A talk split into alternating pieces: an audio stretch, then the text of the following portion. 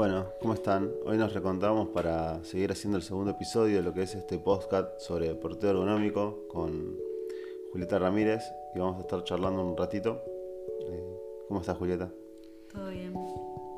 Bueno, quedaron algunas cuestiones por hablar desde la otra vez que empezamos a grabar al día de hoy y quería saber, eh, como asesora de porteo, ¿cuáles son las dudas que más te hacen los padres? Que, más generan en los padres el, el tema del porteo, ¿no? Y generalmente la seguridad, si van a estar seguros de que no se les va a caer el bebé.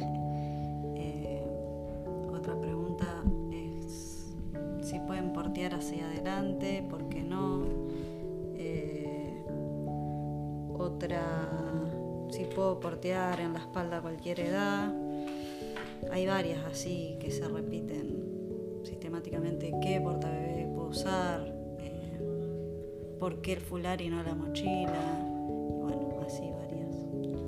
Bueno, y con, y con respecto a tu experiencia y con estas dudas que surgen de los padres, eh, ¿qué fallos más frecuentes has observado en, en tus años de, de- de porteo? Generalmente eh, los que más les cuesta es tensar bien la tela, pero es algo que con práctica se, se logra, eh, no, es, no es tan difícil. Y mm, eso más que nada. Después eh, las inseguridades de cada uno, pero es, es confianza. Eso.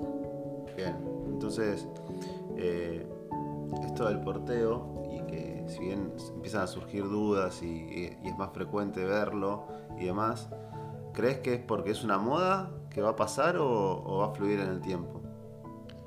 Espero que, que no, que no se vaya nunca esta moda, son esas que tendrían que venir a, a quedarse, eh, sobre todo si, se, si hablamos del porteo ergonómico, ¿no? porque hace bastante que se usan mochilas, las, las colgonas, eh, que eso no es para nada ergonómico. Y lo que estamos tratando de hacer, eh, todas las consultoras de porteo ergonómico, es eh, transmitir nuestro conocimiento para que quede y que se transmita a las siguientes generaciones. ¿no? Eh, así que espero que sea algo que no, que no pase de moda. Bien, ¿y todo el mundo está apto para portear? No, no todo el mundo. Si tenés algún problema de espalda muy grave, no vas a poder. Pero en general sí, hay un- una historia muy linda de una mujer que estaba en silla de ruedas, que estaba muy mal por no, por no poder llevar mientras andaba en su silla de ruedas a, su bebé a UPA, o bueno, en el cochecito tampoco, y se hizo muy conocida porque, porque bueno, lo puedo llevar porteándolo. Y otra colega también eh, que no ve, que ella también tenía muchísimo miedo porque cómo iba a ser en la calle para, para llevar un cochecito, era medio imposible, ¿no? Llevar un cochecito si no veía con el bastón. Así que también ella aprendió y hoy es una gran profesional y obviamente que, que va dejando su huella porque eso demuestra que todo, que casi todos lo podemos hacer y es de gran ayuda, sobre todo para la gente que no ve también.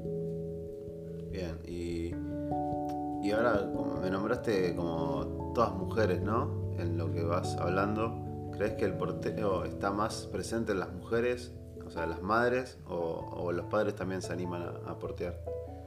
Es algo cultural, creo yo, eh, que, que estamos más acostumbrados a que las mamás lleven todo el tiempo. De hecho, en, en el norte se sigue haciendo, esto se hace desde hace muchísimo. Eh, pero por suerte, el- eh, los padres se están animando un montón, sobre todo porque eh, les da más contacto con el hijo y, y bueno, ayuda muchísimo al contacto entre padre e hijo, al vínculo sobre todo, que es lo que buscan ellos, ¿no? Que por ahí nosotras como mamás tenemos el vínculo ya desde si damos la teta por la teta y el porteo lo fortalece, entonces los papás se sienten como con una herramienta más eh, al portear para, para fortalecer ese vínculo. Así que por suerte hay muchísimos padres interesados, padres y, abuelos también. Está muy bueno eso. Bien, dado a que estuvimos hablando un poco del, miedo de, de esta- estos dos personas, ¿no? Estas dos eh, madres que, que, tenían hacia con portear. Eh, yo quiero saber si hay gente, si hay conocido más gente eh, en lo que estás haciendo que, tenga miedos y qué, tipo de, miedos. Por ejemplo, no sé, hay gente que haya tenido miedo a caerse con el fular puesto con el niño arriba.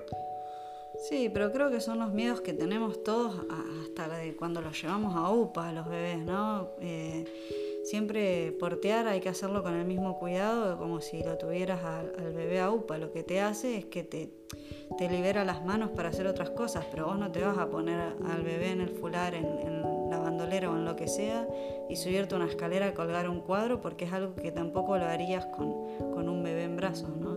Entonces lo que decimos es... Eh, que todo lo que vayas a hacer porteándolo eh, sea lo mismo que hicieras si lo tendrías a UPA. No porque esté sostenido, vos te vas a, ir a correr una maratón con el, bebé porteándolo. Pero sí, esas dudas son bastante frecuentes y, sobre todo esa, de que sí se pueden caer. Bien. y dado que durante lo que es el embarazo se recomienda a la, madre no, realizar eh, esfuerzos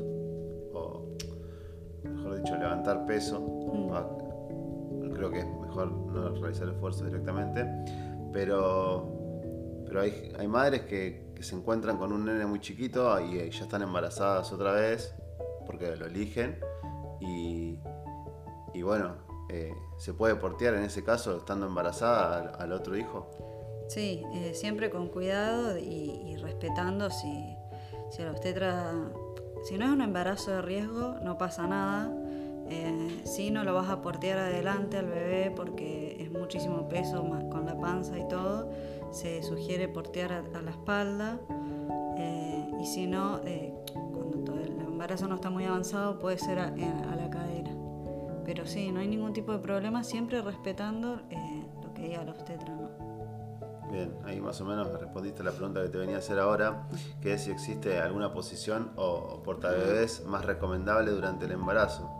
Un poquito ya lo hablaste, pero más específico algún portabebés, por ejemplo, nombraste mochilas y nombraste eh, fulares, si hay alguno de los casos que sea más recomendable o que sepas de algún otro que, Justo eh, las mochilas y el fular, eh, sí, son los que más recomiendo porque, bueno, la mochila te hace, ya el bebé va, a estar en la segunda etapa del porteo, que se va a sentar solo y se, seguramente ya va a estar caminando. Y em, ya lo puedes usar en la mochila. Y si no, el fular también a la espalda, lo que por ahí es más complicado, la bandolera a la espalda. Así que si tenés fular y, o mochila, cualquiera de las dos está bárbaro.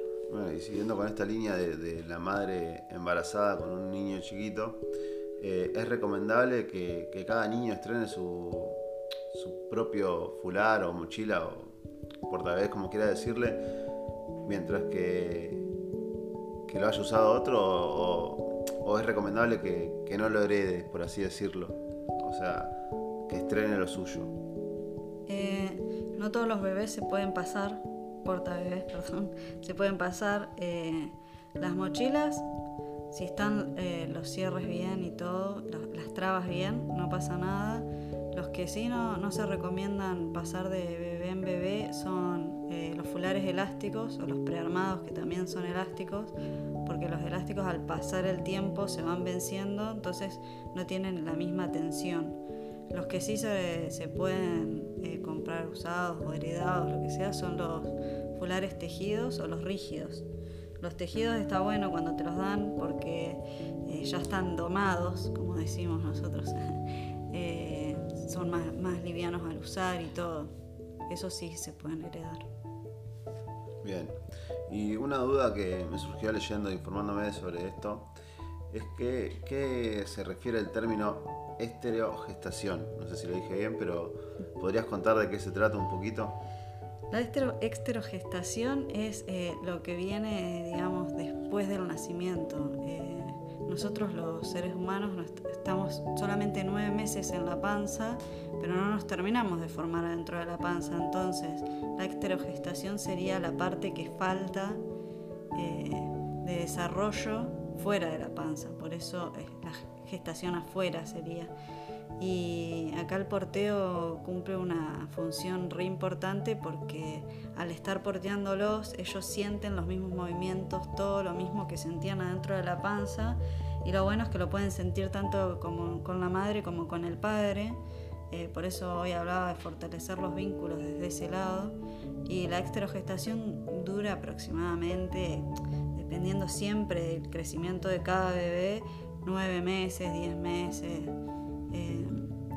Eh, así que sí, es, es una parte muy eh, linda de pasar con los portabebés. Bien. Y bueno, eh, para finalizar, ¿te gustaría, te gustaría contar algo más que yo no haya preguntado? No sé, algo, qué sé yo, alguna anécdota o algo que, quieras, lo que quieras, para, para decir, algún consejo.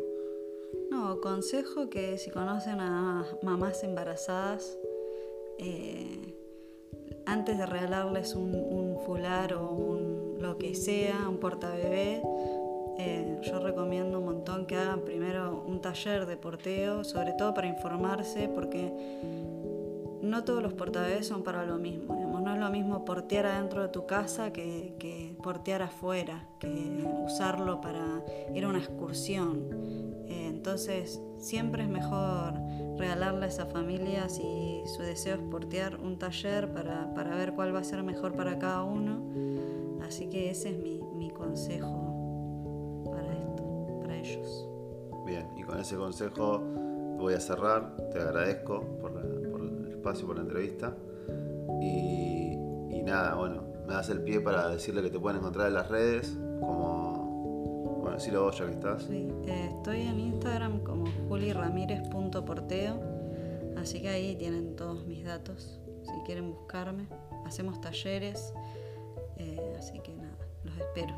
Bien, bueno, muchas gracias. Esto fue todo entonces con Julieta Ramírez y seguiremos con más entrevistas de diferentes profesiones. Nos estaremos poniendo a la brevedad a seguir trabajando y les agradecemos a ustedes por estar del otro lado escuchándonos. Les mando un abrazo, soy Nicolás Matías Estáfora, esto fue entrevista sobre porteo ergonómico con Julieta Ramírez. Saludos.